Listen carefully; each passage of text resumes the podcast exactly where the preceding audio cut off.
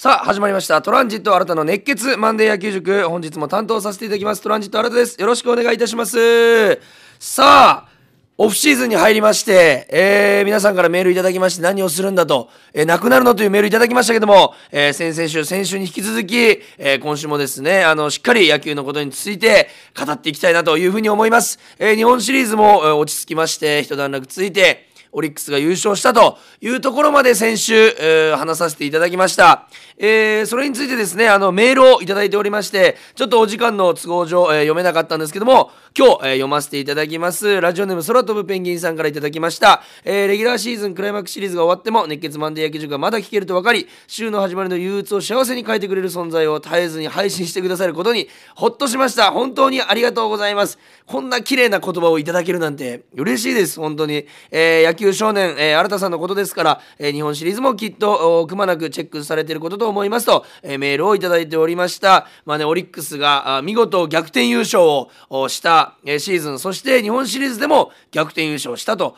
いったような内容になりまして、そちらをね、えー、まあ、聞いてくれた方はですね、先週分、えー、かなり、えー、いつも通り熱血に喋、えー、っておりますので、ぜひそちらも聞いてない方は聞いていただきたいなというふうに思います。これからも独自の着眼点による野球の面白さと、その魅力的な声で変わらず聞けることを楽しみにしていますといただいております。ありがとうございます。えー、遅れ、遅れましたがメール読ませていただきました。そしてもう一つメールをいただいております。ラジオネーム、えー、ハブスピングルさんからいただきました。えー、新田さんの野球への気持ちが伝わる番組ですね。初めてメールしてみました。ありがとうございます。野球好きの父がシーズンオフはキャンプの見学によく行っています。おお一度ついてこいと言われるのですがいい年になって、えー、父娘で、えー、バスツアーでキャンプに行くのもなぁと思っています。とはいえ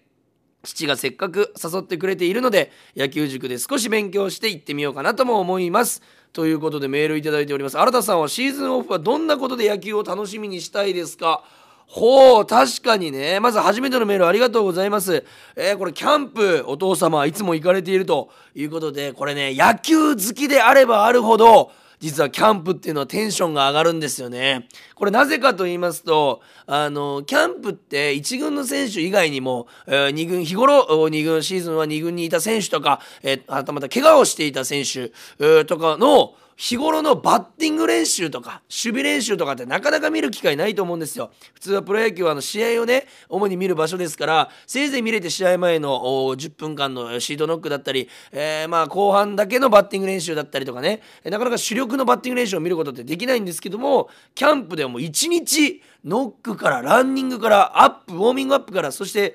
えー、選手のこの何て言うんですかダウンこの体を休ませるところまで全部が見れると。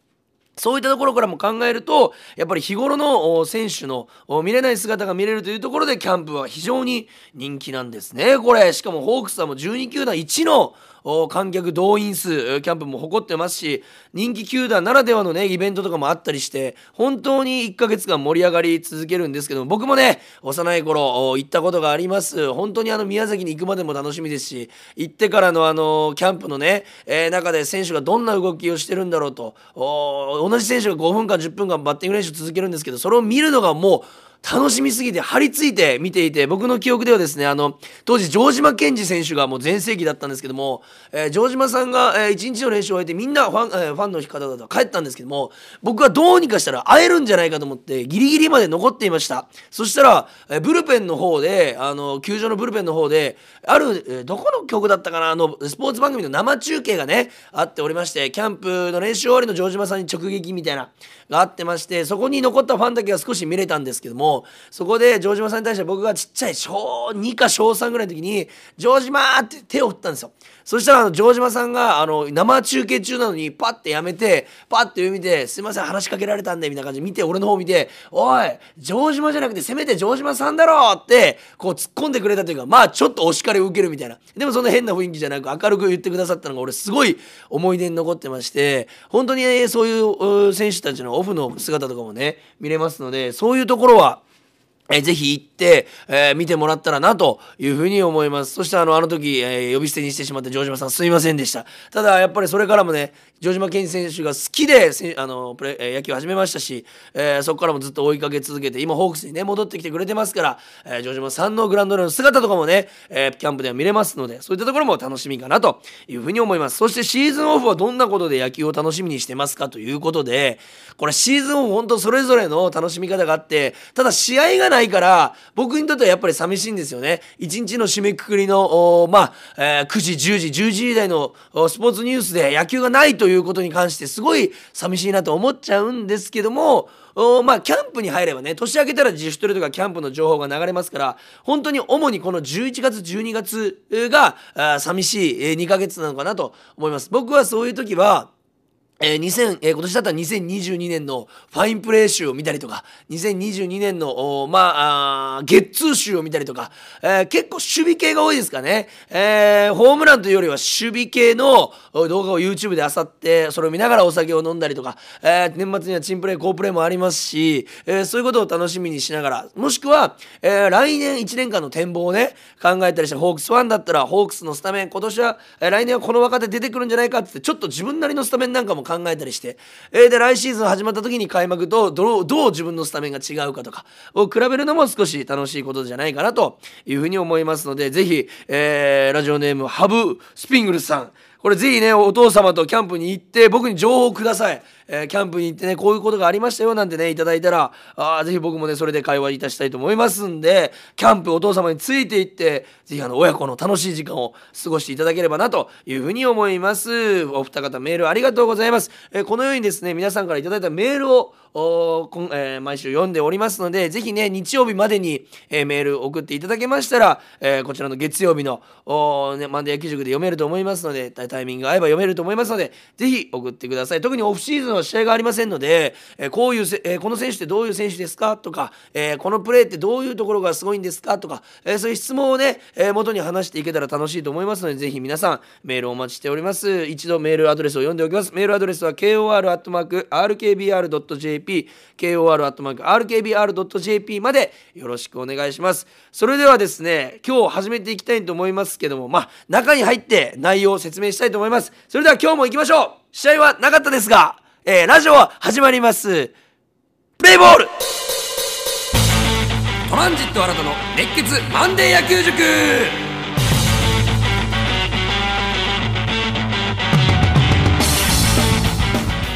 さあそれでは中身入っていきたいと思いますけども、えーまあ、プレーボールということで今週ラジオ何すんだというところでございますが今週からはですねまあ不定期開催にはなりますけども、まあ、毎週やっていく可能性もあります。まだ何も決まってませんがえ今回はですね、あのー、まあ、野球のワンプレーについて、じゃあそれの日頃よくね、解説とか実況、テレビ、ラジオなどで聞くあの言葉って、本当はどういう意味なのとか、えー、そのワンプレーについて説明していけば、もっと皆さんがこの野球にね、えー、中継を見てる、えー、もしくは聞いてる時に、野球をもっと知って楽しめるんじゃないかというところで、細かいところを説明していくと、皆さんに分かりやすく、えワンプレーをお伝えできたらなというふうに思います。結構コアなところ攻めていきますんで、皆さん、ぜひついてきていただきたいなというふうに思います。今回はですね、牽制についてでございます。テーマを一つ絞る。牽制について、えー、お話ししていきたいと思います。皆さん、牽制ってね、これ日常生活ではあまり使わないじゃないですか。なんかその、よく、ニュースとかで、あの会社が、あ例えば、あの議員があの議員に対してけ牽制をしたとかね。そういう言葉で使われることありますけど、プロ野球においての牽制、まあ野球においての牽制というのは、ピッチャーが、あまあ一塁、二塁、三塁にランナーがいるときに、そのランナーを、まあ、基本的に一般的にアウトにするために投げるという考えのもとな、えー、行われるプレーが牽制球なんですね。ピッチャーマウンドから、えー、一塁、二塁、三塁に向かってピッチャーがボールを投げると。これでランナーをアウトにしに行くというのが一般的な考え方、理解なんですけども、この牽制について、実はそれだけじゃないんだよというのを深くちょっとね、掘り下げていきたいと思います。まずですね、牽制というものはですね、これ投手にとってめちゃくちゃ武器になる一つのものでございまして、ピッチャーってバッターに対して投げるだけではなく、例えばバント処理をしたり、えー、バント処理をしたり、このゲッツを取りに行ったりと、フィールディング、ピッチャーを投げたら9人目の野手になりますので、そのフィールディングといった面もピッチャーの武器になる。そしてもう一つの武器がこの牽制なんですね。自分が打たれたり、えー、もしくは、えー、フォアボールを出したり、デッドボールを当ててしまったり、えー、もしくは守備の味方のエラーでランナーを出した時に、そのランナーをもし自分の力でアウトにできるとしたらすごい能力じゃないですか。これが牽制球。で今までプロ野球の歴史、それ以外の高校野球、大学野球、すべての野球の歴史の中で、牽制ってかなり大きな一端を担ってき、えー、たプレーでございまして、その牽制によって勝敗が分かれたこと、えー、もしくは日本シリーズの勝敗が分かれたこと、甲子園の勝敗が分かれたこと、本当に数多くあるんです。この牽制について今日は掘り下げていきたいなというふうに思います。まず、牽制球というのは、えー、右ピッチャーと左ピッチャーで種類が違いまして、右ピッチャーは、まあ、一塁の牽制球に限るんですけども、右ピッチャーは、えー、背中にランナーがいる状態で牽制をしますので、一度マウンドを外して、右足をマウンドから外して投げないと基本的にはボークという扱いになってランナーが進んじゃうんです。なんで、マウンドから、えー、右足を外して一塁に投げるこのスピード、ターンの速さが問われるのが、牽制の一つの醍醐味、右ピッチャー。そしてもう一つが、マウンドから足を外さずに投げる牽制もあるんですよ。これは、えー、一塁方向に、えー、右足をさっとマウンドを外した瞬間に一塁方向に左足をまっすぐ踏み込まないとボークになるという細かいルールがありまして、これをまっすぐ踏み出しているかどうか見るのが一塁審判、そして二塁審判。えー、こういう人たち、えもちろん、ええホームのね、え球審も含めて、こういう人たちがもしマウンドを外さない牽制をしている場合は、えそういったところもしっかり見てボークかボークじゃないかを取っていると。えそして左ピッチャーはマウンドを外す牽制もありますし、えもしくは、よく皆さん目にすると思いますけども、右足をね、高く上げて、ホームに投げると見せかけて一塁に牽制すると。えー、これが、えー、左ピッチャー特有の一塁牽制、なんでございます。今年もですね、11月、あ10月1日に、えー、行われました西武戦の、おあれは西武でのね、えホーム球場で行われた、え、試合なんですけども、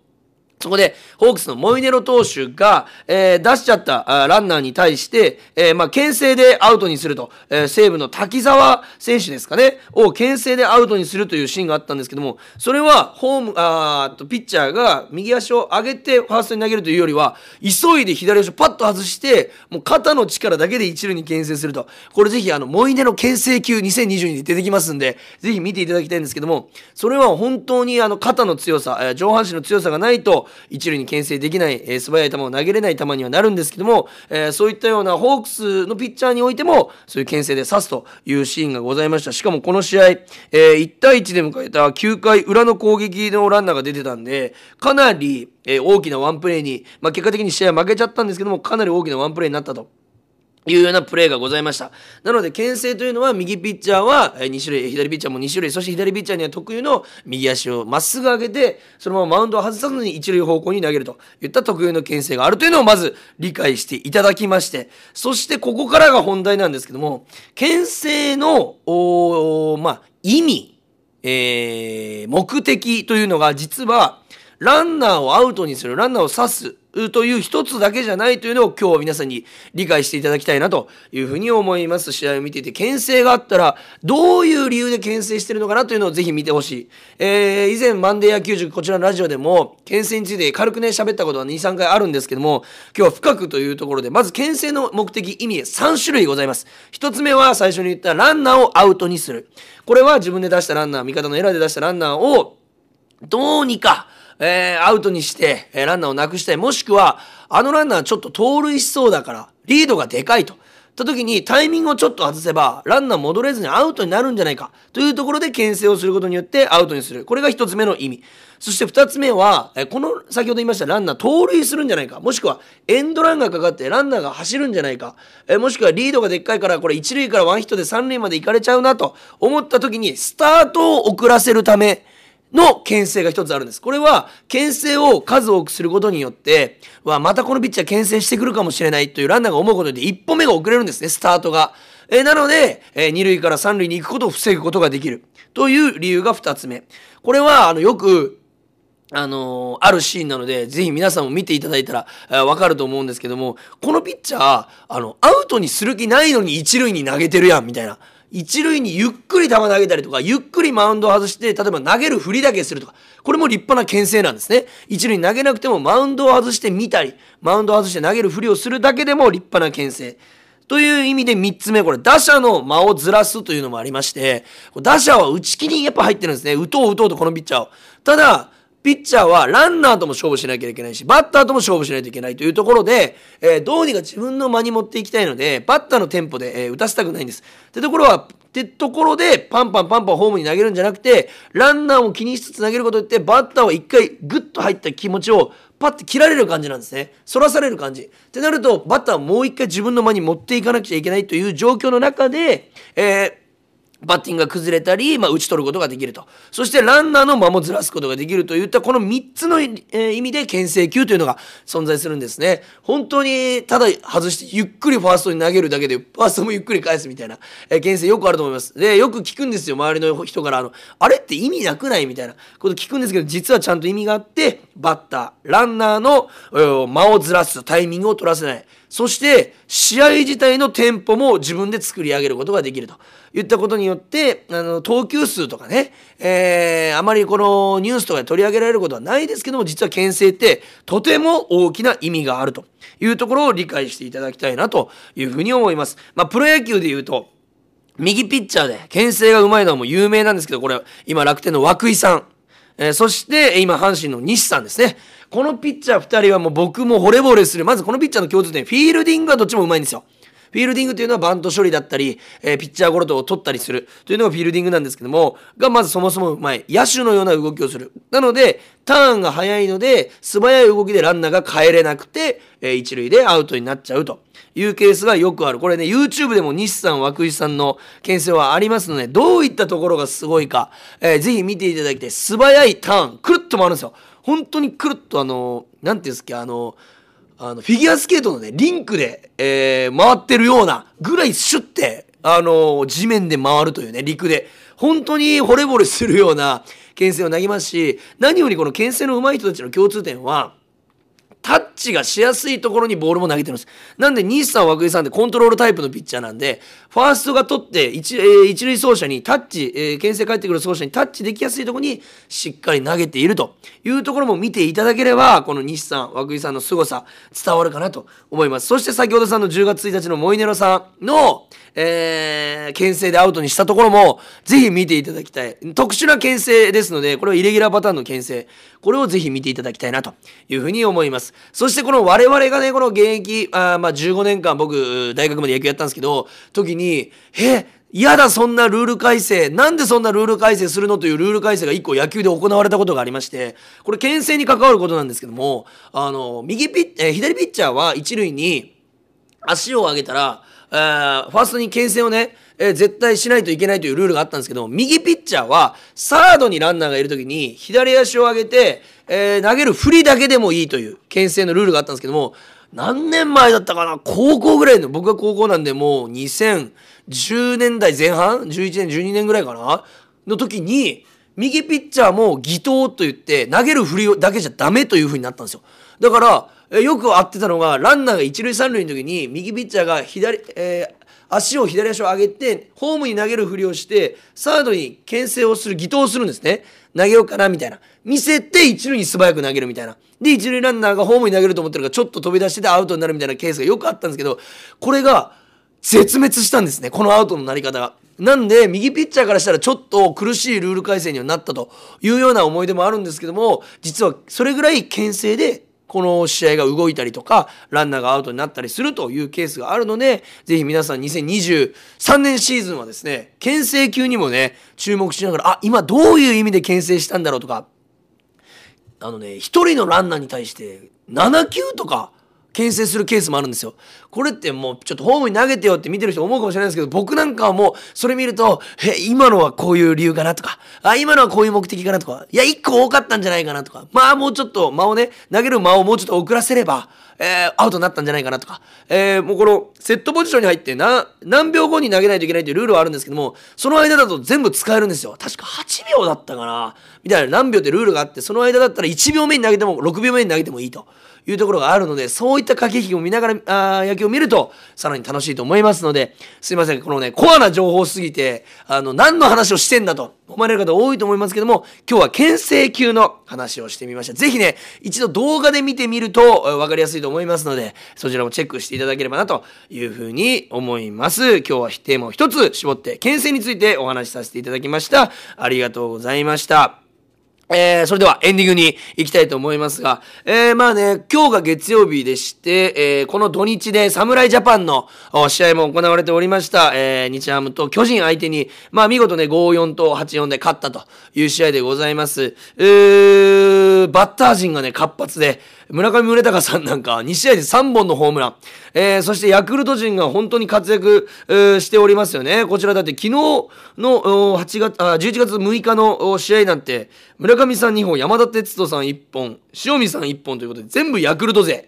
これ、ヤクルト、さすが日本シリーズ、セリーグ制覇しただけ、日本シリーズに進んでセリーグを制覇してるだけありまして、やっぱりさすがの活躍、これからの WBC のね、中心選手になっていくんじゃないかなというふうに思いました。そして1戦目はね、森友哉さん、牧さんにもね、ホームランが生まれましたし、これ、現在、柳田さんとか、吉田正尚さんとか、鈴木誠也さんとか、大谷さんとか、入ってなくてこのメンバーですから、これもう WBC 入っちゃったら、もう20人ぐらい出したいですよね、1個の試合に。スタメン20人並べたいぐらいの打線になりますから、こちらもぜひね、楽しみにしていただければ、それこそオフの楽しみになるんじゃないかなというふうに思います。2023年の WBC もとても楽しみだなというふうに思います。そして先ほども言いましたけども、えー皆さんのメールをもとに、えーこのオフシーズンも進めていけたらなと思いますので、いろいろな質問、これ説明してください、今日の牽制球みたいなね、えー例えばゲッツについて説明してくださいとか、犠牲フライについて説明してくださいとか、そういうのがありましたらぜひ会話していただきたいきたいと思いますので、皆さんメールの方をよろしくお願いします。全然短い文章でも構いません。いつも聞いてますとかだけでも構いません。ぜひメールの方お待ちしております。えーメールアドレスはですね、えー kor.rkbr.jp kor.rkbr.jp までお願いします。すべて小文字です。懸命に野球塾と書いていただければ分かりやすいです。よろしくお願いいたします。それでは、えーオフも様々な楽しみ方があると思いますが、ぜひその一つにこのマンデー野球塾をしていただけたらなというふうに思います。今日もありがとうございました。ゲームセット